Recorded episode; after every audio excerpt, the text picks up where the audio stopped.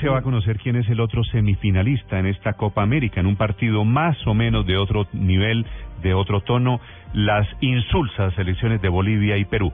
En lo estrictamente deportivo, 5.42 minutos, otra vez vamos a Santiago de Chile, Tito Puchetti.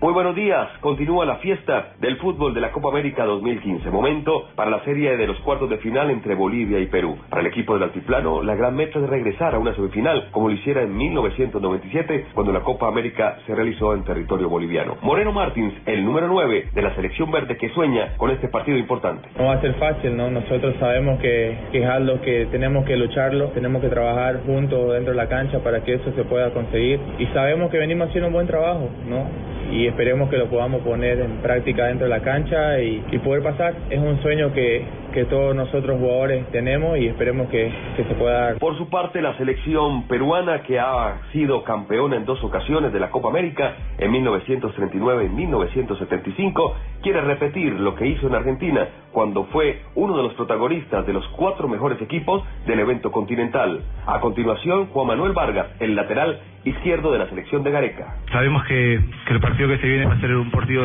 todavía más difícil. Nosotros estamos tomando todos los partidos muy serios. Va a ser más difícil todavía. El partido se llevará a cabo en Temuco a partir de las 6 y 30 hora colombiana. En la Copa América Chile 2015, Tito Puchetti, Blue Radio.